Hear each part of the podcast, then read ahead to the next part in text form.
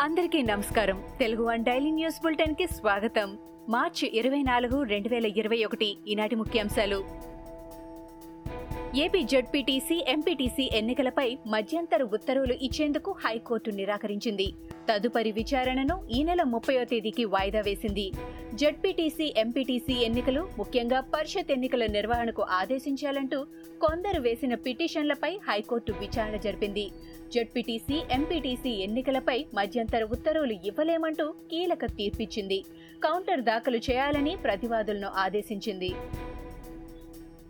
గవర్నర్తో తన ఉత్తర ప్రత్యుత్తరాల లీకేజీపై సీబీఐ విచారణ జరపాలన్న ఎస్ఈసీ నిమ్మగడ్డ రమేష్ కుమార్ పిటిషన్పై విచారణ జరిపిన హైకోర్టు ఈ మేరకు ఏపీ మంత్రులు బొత్స సత్యనారాయణ పెద్దిరెడ్డి రామచంద్రారెడ్డిలకు హైకోర్టు నోటీసులు ఇచ్చింది గవర్నర్ కార్యాలయానికి రాజ్యాంగబద్ధ సంస్థ అధిపతిగా ఉన్న తాను రాసిన లేఖను బయటకు లీక్ చేయడం అనేది హక్కులకు విరుద్ధమని ఇలాంటి చర్యలు మంచివి కావని నిమ్మగడ్డ హైకోర్టులో పిటిషన్ వేశారు. దీంట్లో రాష్ట్ర మంత్రులు బొత్స పెద్దిరెడ్డిలతో పాటు గవర్నర్ కార్యదర్శిని ప్రతివాదులుగా చేర్చారు. రెండు వేల పంతొమ్మిది ఎన్నికల్లో ఇరవై రెండు మంది గొర్రెలను ప్రజలు గెలిపించారని వాళ్ళు రాష్ట్ర ప్రయోజనాల కోసం పోరాడట్లేదని తెలుగుదేశం ఆంధ్రప్రదేశ్ అధ్యక్షుడు అచ్చెన్నాయుడు ఎద్దేవా చేశారు.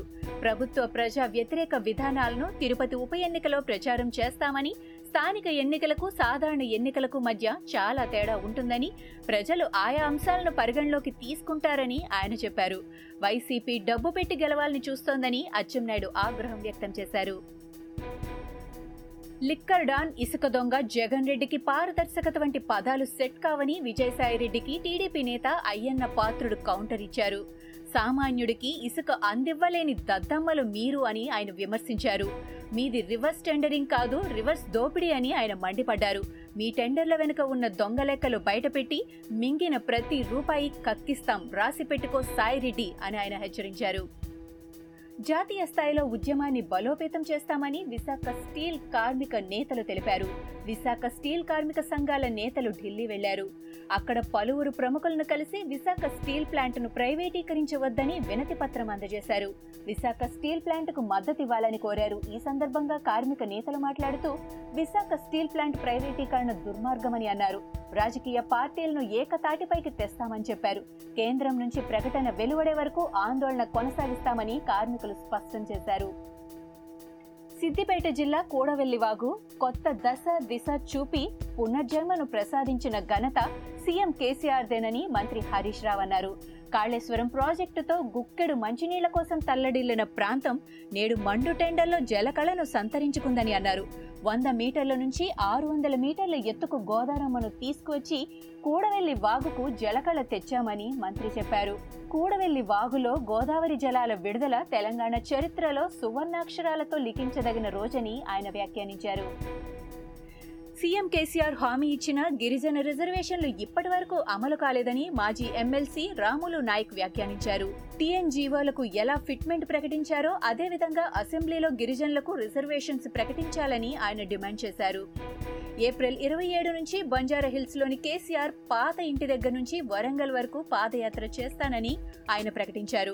కేసీఆర్కి చిత్తశుద్ధి ఉంటే గిరిజనులకు పన్నెండు శాతం రిజర్వేషన్ ఇచ్చి నాగార్జున సాగర్లో ఓట్లు అడగాలని రాములు నాయక్ డిమాండ్ చేశారు. Malkajgiri MP TPCC working president Revanth రెడ్డికి కరోనా పాజిటివ్గా నిర్ధారణ అయింది. తన ట్విట్టర్ ఖాతా ద్వారా ఈ విషయాన్ని రేవంత్ తెలిపారు. డాక్టర్ల సూచన మేరకు ఐసోలేషన్లోకి వెళ్తున్నట్టు ఆయన ట్వీట్ చేశారు. గత కొన్ని రోజులుగా తనతో పాటు ఉన్నవారు తగు జాగ్రత్తలు తీసుకోవాలని రేవంత్ సూచించారు. పశ్చిమ బెంగాల్ అసెంబ్లీకి పోటీ చేసే అభ్యర్థులకు సంబంధించి భారతీయ జనతా పార్టీ తుది జాబితాను విడుదల చేసింది. పదమూడు మంది పేర్లతో విడుదల చేసిన ఈ జాబితాలో ప్రముఖ బాలీవుడ్ నటుడు మిథున్ చక్రవర్తి పేరు లేకపోవడం చర్చనీయాంశంగా మారింది.